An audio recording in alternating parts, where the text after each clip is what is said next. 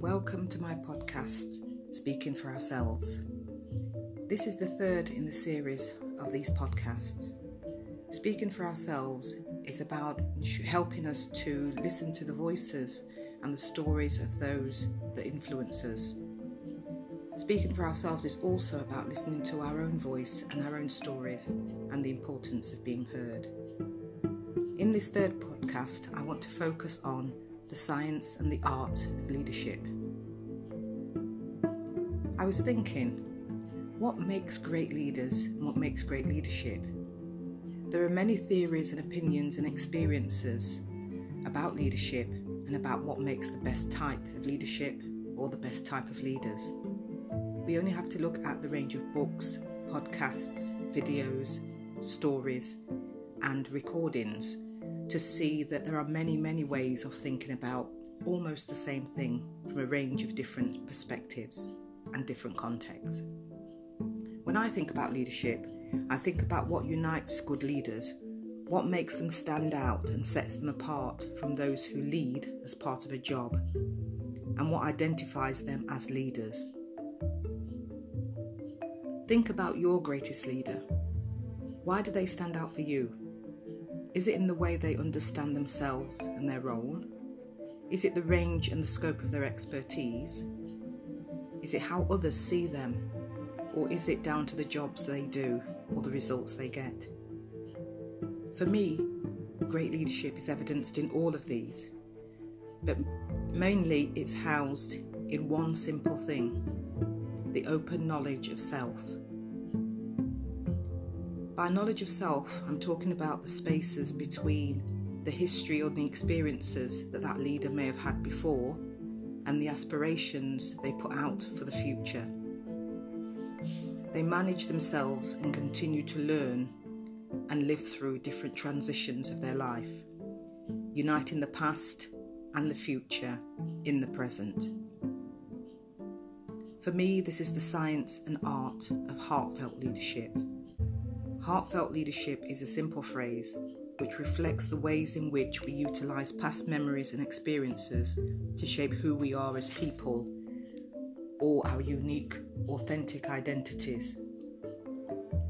And through that, through heartfelt leadership, we thus create and live out our own style of leadership from where we are rather than where others expect us to be. So I suppose I'm not talking about the leadership that's simply housed in a role or a job title or a position. What makes a great leader for me is the leadership which builds from within and is often not seen by our own eyes, but often evidenced by other people in what we say and what we don't say, how we do what we do, and what we choose to leave alone. The gaps are the silent spaces between one milestone and another and that's where heartfelt leadership resides. But most importantly, heartfelt leadership is reflected in what others think, feel, and experience when they meet us on our leadership journeys. I say journeys rather than journey because what I hope you're beginning to realise and to feel is that heartfelt leadership is not contained or perfected in one part of our lives, but it it's woven and develops through the many aspects and many parts of ourselves.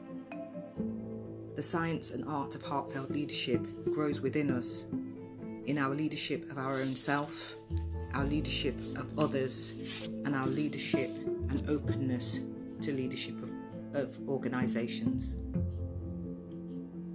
The greatest leaders speak from a position within in, through their heartfelt leadership, they demonstrate a command not only of actions that they undertake, but leadership of themselves and their own internal grounding.